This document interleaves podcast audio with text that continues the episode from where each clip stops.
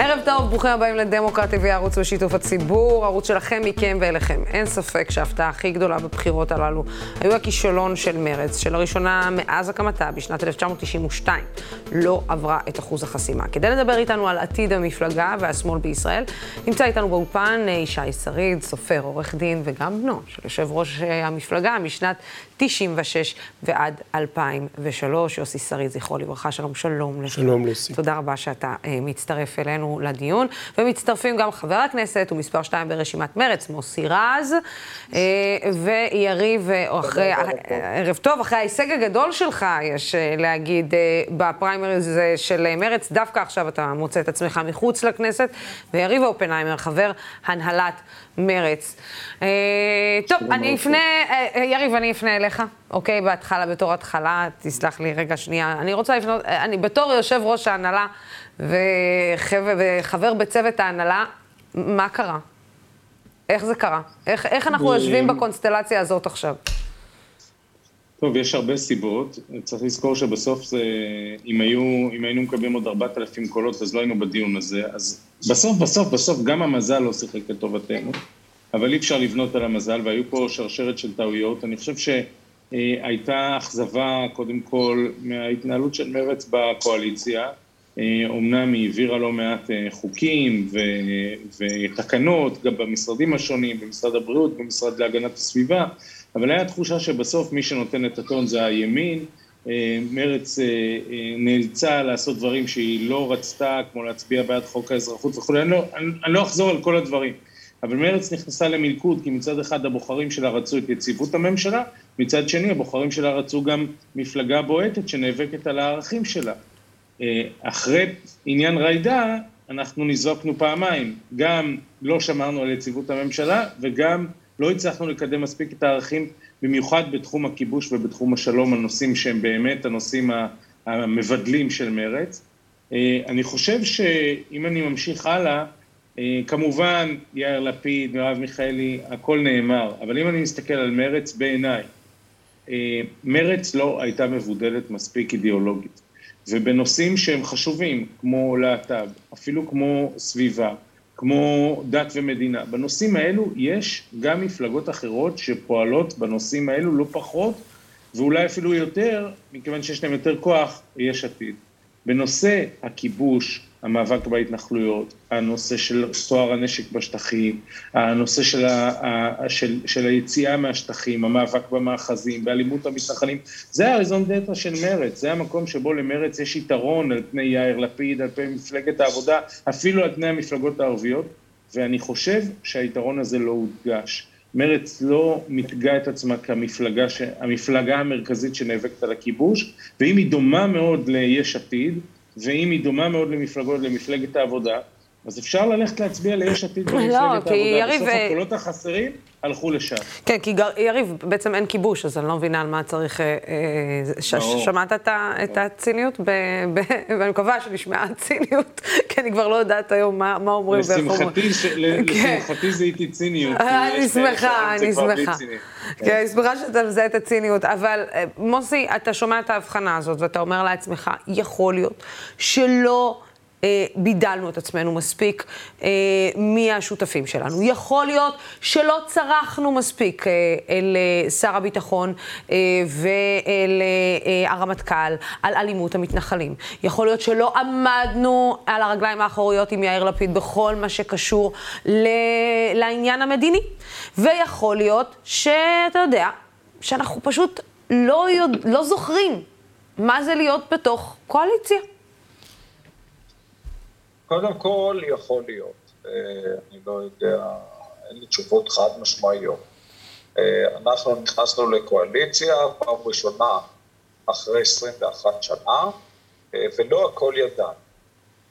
אני במשך השנה וקצת שהיינו בקואליציה, הואשמתי כל הזמן בזה שאני צורח יותר מדי בנושא המדיני.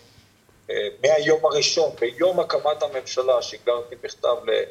בנט ולפיד שדרשתי מהם לתת הסברים מה הם מתכוונים לעשות, דרך המחאה הנמרצת נגד גנץ, פגישה של כל הסיעה כולל השרים, זה דבר מאוד לא מקובל בקואליציה, גנץ, ההפגנות שלנו במסף אריאטה, בשייח' ג'ראח, בפורים, באביתר, בכל מקום שנעשה, אבל יכול להיות שהיינו צריכים לעשות יותר. אני חושב שאנחנו צריכים לחפש עוד תשובות, וכדי לחפש עוד תשובות, ואני, ואני לא מזלזל בתשובה הזו, כי בעצם בחמישים השנה האחרונות עד הבחירות האלה, כל מפלגה של מרכז שמאל שישבה בקואליציה, נחלשה, זה נכון על המערך, העבודה, מרץ, יש עתיד, כחול לבן, דש, קדימה וכן הלאה.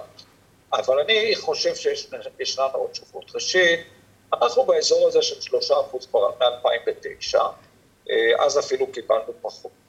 כדי לבדוק מה קרה לנו, אני לא יכול לנתק את זה ממה שקרה למפלגת העבודה וממה שקרה לנו. אני לא... נעלמו. מפלגות סוציאל דמוקרטיות בשוודיה, באיטליה, בצרפת, נעלמו, פשוט נעלמו מהמפה הפוליטית. נראה מה קרה למפלגת העבודה. למעשה התעסקה הרבה יותר ממרץ, רק שהתחילה ב-ארבעים וארבע ואנחנו ב-שתים עשרה, ושנינו קצת יותר משלושה אחוז, כן? זה המצב. אז אני חושב שכן, הציבור מאס בסוציאל דמוקרטיה, זה לא ישנה את דעתי, אני סוציאל דמוקרט, אבל הוא לא מעוניין בפתרון הזה, הוא מעוניין בליברליזם שמציע לו נתניהו, ולפיד, וליברמן, וכולם, כל האחרים על המפה. דבר שני, הציבור פחות מתעניין היום בנושא ה... בנושא השלום, נושא המדיני. הסיבה שאנחנו שמרנו על כוחנו יחסית יותר מהעבודה זה כי עסקנו בנושא הזה והם לא. ויש עוד דבר שצריך לזכור, אנחנו לא מדברים על אותו ציבור. הציבור היום הוא הרבה יותר דתי, הרבה יותר שמרני, הרבה יותר חרדים, הרבה יותר מסורתיים, ואליהם לא כל כך הצלחנו להגיע. נכשלנו בהגעה לעיירות הפיתוח. אגב, מ-day one אף פעם לא היינו שם, גם לא לפני שלושים שנה. איבדנו את מהכוח שלנו בוודאי בקיבוצים, אבל גם, ב, גם בערים. נכשלנו בחו... בהגעה לעולים החדשים, אבל הכי גרוע, נכשלנו ב... בניסיון להשאיר איתנו את אותם אנשים שהצביעו לנו בעבר, שנצאו לפתרונות כמו יש עתיד, כי זה נראה להם יותר קוסם, יותר ליברלי, פחות קיצוני, ותומך במפלגה הגדולה, ותומך בראש הממשלה, וכל הדברים האלה שאנחנו יודעים, וכבר נאמרו, וגם שמעו מראש הממשלה, שמרץ יציבה, היא בטוח חוברת, אל דאגה, מה שחשוב זה מי תהיה המפלגה הגדולה. כן. מוסי רז ויריב אופנהיימר, אני מבינה שאתם צריכים ללכת, כי יש לכם דברים אחרים, אז קודם כל תודה רבה, מוסי, כמו תמיד, תודה רבה על הכנות. יריב, מה נגיד לך? אנחנו נתפגש כנראה באולפנים, ואתה תמשיך לעצבן אנשים כאלו ואחרים. תודה רבה לשניכם, אני רוצה להמשיך, כן, יישי, אני רוצה להמשיך איתך. אתה שומע את הדברים האלה. אתה בטח... אתה גדלת על הברכיים של אביך בשיא התהילה של מרץ. ואני מניחה שלראות אותה שוקעת, אבל גובעת לאט לאט למקומות שהיא הגיעה אליהם בשנים האחרונות, זה, אני כל הזמן אומרת לעצמי, איך, איך הגענו עד הלום? זאת אומרת, האם, יוסי, האם באמת זה נגמר אי שם כשיוסי נפטר? תראי, זו גסיסה איטית, והלב כואב, מכיוון שלא מדובר באדם אלא במפלגה, במפלגה זה אמצעי, אז אני לא יושב עליה שבעה. כל מה שנאמר נכון, אבל אני רוצה ללכת טיפה יותר לעומק. השמאל הישראלי ומרץ בכללו חטף מהלומה עצומה באינתיפאדה השנייה, שם זה קו פרשת המים. כי מה באה מרץ ואמרה כל השנים? נחזור לגבולות שישים ושבע, יהיו שתי מדינות, יהודית ופלסטינית, ישראל ופלסטין, וסוג של אוטופיה, ויהיה טוב, יהיה שלום, תהיה מציאות אחרת. האינתיפאדה השנייה נפצעה את החלום הזה. ומרץ ואז, מאז מסתובבת מוקה, באזור מוקה וגרוגי קצת, כמו מתאגרף כזה שלא יודע כל כך מה לעשות בזירה. ולא מתאים את עצמו גם למציאות החדשה. עכשיו אפשר להגיד, כמו שאמרו רבים בציבוריות הישראליות, בסדר, ויתרנו, אין, אין פרטנר המפורסם של אהוד ברק, כן. כן. או שמה שאפשר לעשות הוא הרבה יותר מסובך, והוא כיוון חדש. צריך ללכת ולחפש בכל הפינות הכי קשות והכי אפלות פרטנר, גם אם זה מאוד מאוד קשה. ואת זה מרץ לא עשתה. בסופו של דבר אני מאמין בדמוקרטיה, ואני מאמין בתבונה של אנשים. אחרי הכל, אחרי הגזענות, אחרי הדעות הקדומות, אחרי כל הדברים האלה, אבל אם אתה לא מאמין בבני אדם, אז אתה גם לא מאמין בדמוקרטיה. וחייבים להציג בפני האנשים אלטרנטיבה. שיש עם מי לדבר, שיש תקווה לעתיד אחר, שיש תקווה לשלום, שלא רק, רק הכל זה מי ירביץ יותר חזק, ומי ישתמש יותר באלימות, ואיך אנחנו לא מגיעים שוב לתחתיות שאנחנו נמצאים בהן, כן? של גם בשטחים, גם בתוכנו, גם פה בישראל, של אלימות של התפוז המכני כזה, לשם אנחנו הולכים הרי, זה רק יהיה יותר גרוע עכשיו. וזה התפקיד של השמאל, תפקיד מאוד קשה, תפקיד מאוד כפוי טובה, אבל מפלגה אידיאולוגית כמו מרץ, היא לא יכולה להיות עוד מפלגה כזאת במרכז כזה, מין אה, לא חלב ולא בשר, כי זה יש אחרים שעושים יותר טוב. כן. וגם, רק לא ביבי, גם כן יש כאלה שעושים את זה יותר טוב. מרץ זה מפלגה, אבא שלי, עליו השלום, כל בוקר קם בבוקר, באמת כמו אריה, לתקן את העולם. Hmm. בדרך כלל לא הצליח לו, אבל כל בוקר הוא קם עם, וזה ראיתי, ב, את יודעת, ילדים רואים דברים כאלה, no. כן? כל בוקר זה היה איך אני קם ונלחם נגד כולם, נגד המכשולים הכי גדולים, כדי לתקן את העולם, להביא שלום, להביא צדק, גם כשזה היה, נכון, גם כשהיה באופוזיציה, גם כשהיה בממשלה, בכל מקום שהוא היה, כולל להרוס לעצמו את הבריאות. והתחושה היא לא, לא בקמפיין הזה, אלא כבר הרבה מאוד שנים שמרץ התנהלה לאיזשהו טייס אוטומטי, אנשים נהדרים, באמת מוסי, אדם נהדר, חבר כנסת נהדר, הלב שלו במקום הנכון, אחד היחידים שפעל נגד השלטון הצבאי שלנו בשטחים, וכל העוולות הנוראות שמתרחשות שם. אין לי באמת מילה רעה להגיד על זה, אבל מרץ כתנועה לא קמה כל בוקר כדי לתקן את העולם. וזה המקום של מרץ. או שיכול להיות, אתה יודע, שיכול להיות שהיא התייפייפה מדי. יכול להיות שזאת המילה. זאת אומרת, אני זוכרת את יוסי בתור תלמידה, במערכת החינוך שיוסי היה עמד בראשה. יוסי לא התייפייף בפני אף אחד. ליוסי לא היה מתק שפתיים.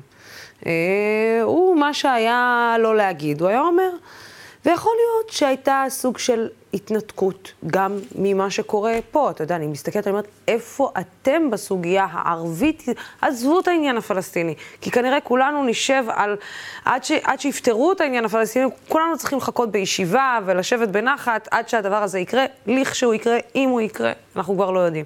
אבל פה, בבפנים, כשישבתם מהצד, ואתם אולי המפלגה היחידה שיכולתם בעצם להעלות את הסיפור של ערביי ישראל על המפה, יכול להיות שגם שם זה יתפספס. זאת אומרת, לא מפליא אותי למה היום ערבים במדינת ישראל לא חושבים להצביע למרץ, לא חשבו להצביע למרץ כבר שנים.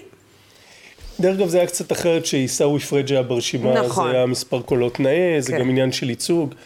כן, אבא, א', תראי, א', הוא לא דפק חשבון לאף אחד. היה אדם מאוד מאוד אמיץ, כן. וזה מאוד חשוב, בעיקר כשאתה במפלגה אידיאולוגית, כן. אמר מה שהוא חושב וחטף על זה המון. שילם מחירים מאוד מאוד יקרים, אבל בזה היה כוחו וזו הייתה גדולתו בית. ובאמת, סליחה ומחילה, כי אני לא אוהב, אני תל אביבי ואני לא אוהב להיות אלה שמשתלחים בתל אביב. הרע ברע את כל הארץ. יהודים, ערבים, כולם. אנחנו גרנו בקריית שמונה, אבא ואמא גרו במרגליות, אבא לימד בסדרות, אבא הסתובב ביישובים ערביים בלי סוף. נכון. וזה בדרך כלל לא הוכיח את עצמו מבחינה אלקטורלית דרך אגב, אבל זה לא משנה, כי הוא ראה את חובתו כחובה לאומית כלפי כולם. וכשמרץ מצטמצמת ומצטמצמת, מצטמצמת ובסוף עושה את, אפילו לא בתל אביב, בצפון ומרכז תל אביב. כן. ככה אי אפשר להגיע. ולא מתקרבת אפילו לאזור.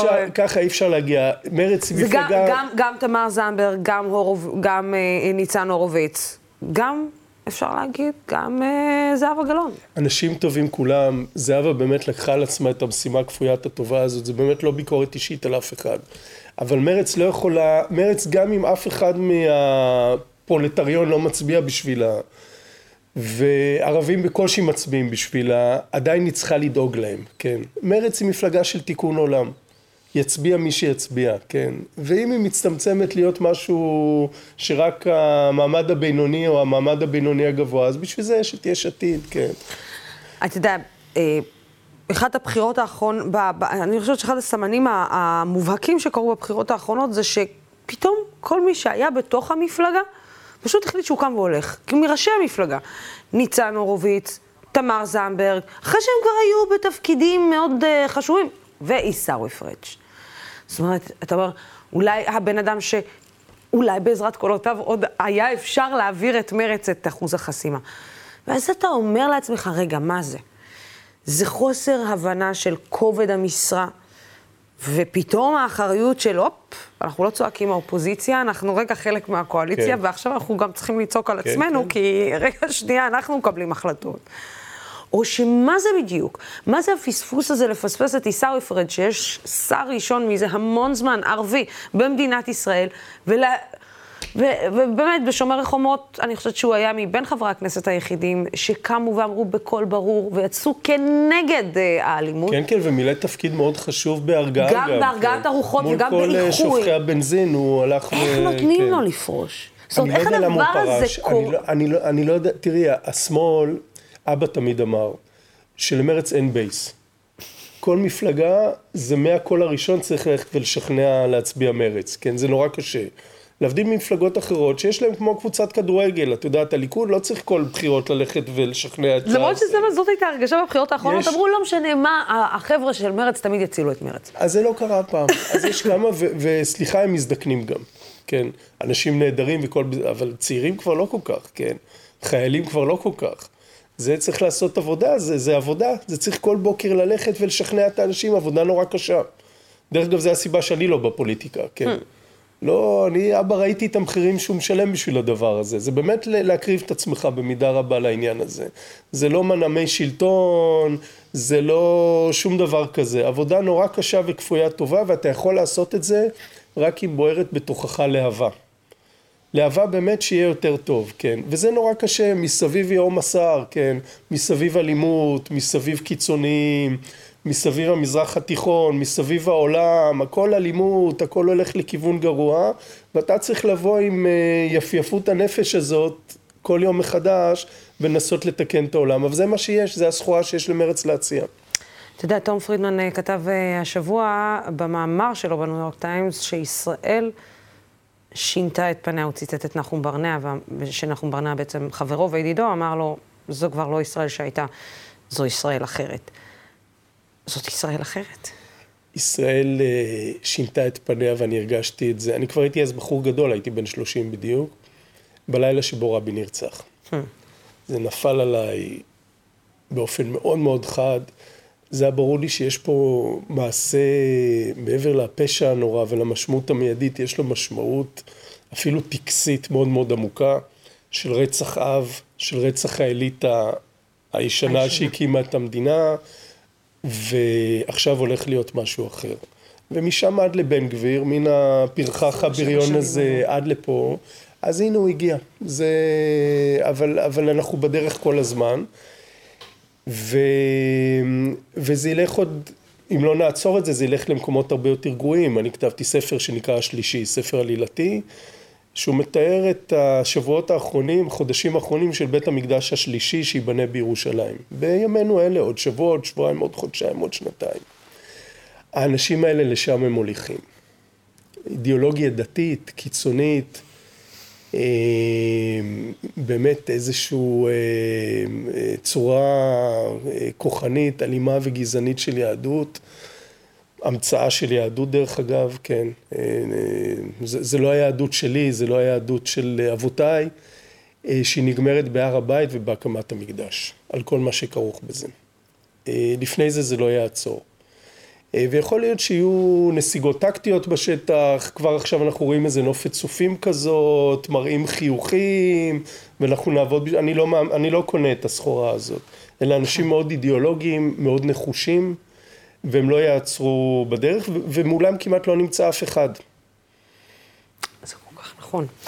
כן, שמולם לא נמצא אף אחד. אגב, כמו שאתה מכיר את אבא שלך, אם הוא היה צריך להגיד משפט, על משפט אחד או כמה מילים על מה שקרה בשבועות האחרונים כאן, מה הוא היה אומר? אני לא, אני, אני, אבא היה אומן בזה ואני באמת קטונתי. אני יכול להגיד אבל, ו, וצריך להגיד אמת, שאבא בשנים האחרונות שלו היה מיואש, מבחינה פוליטית.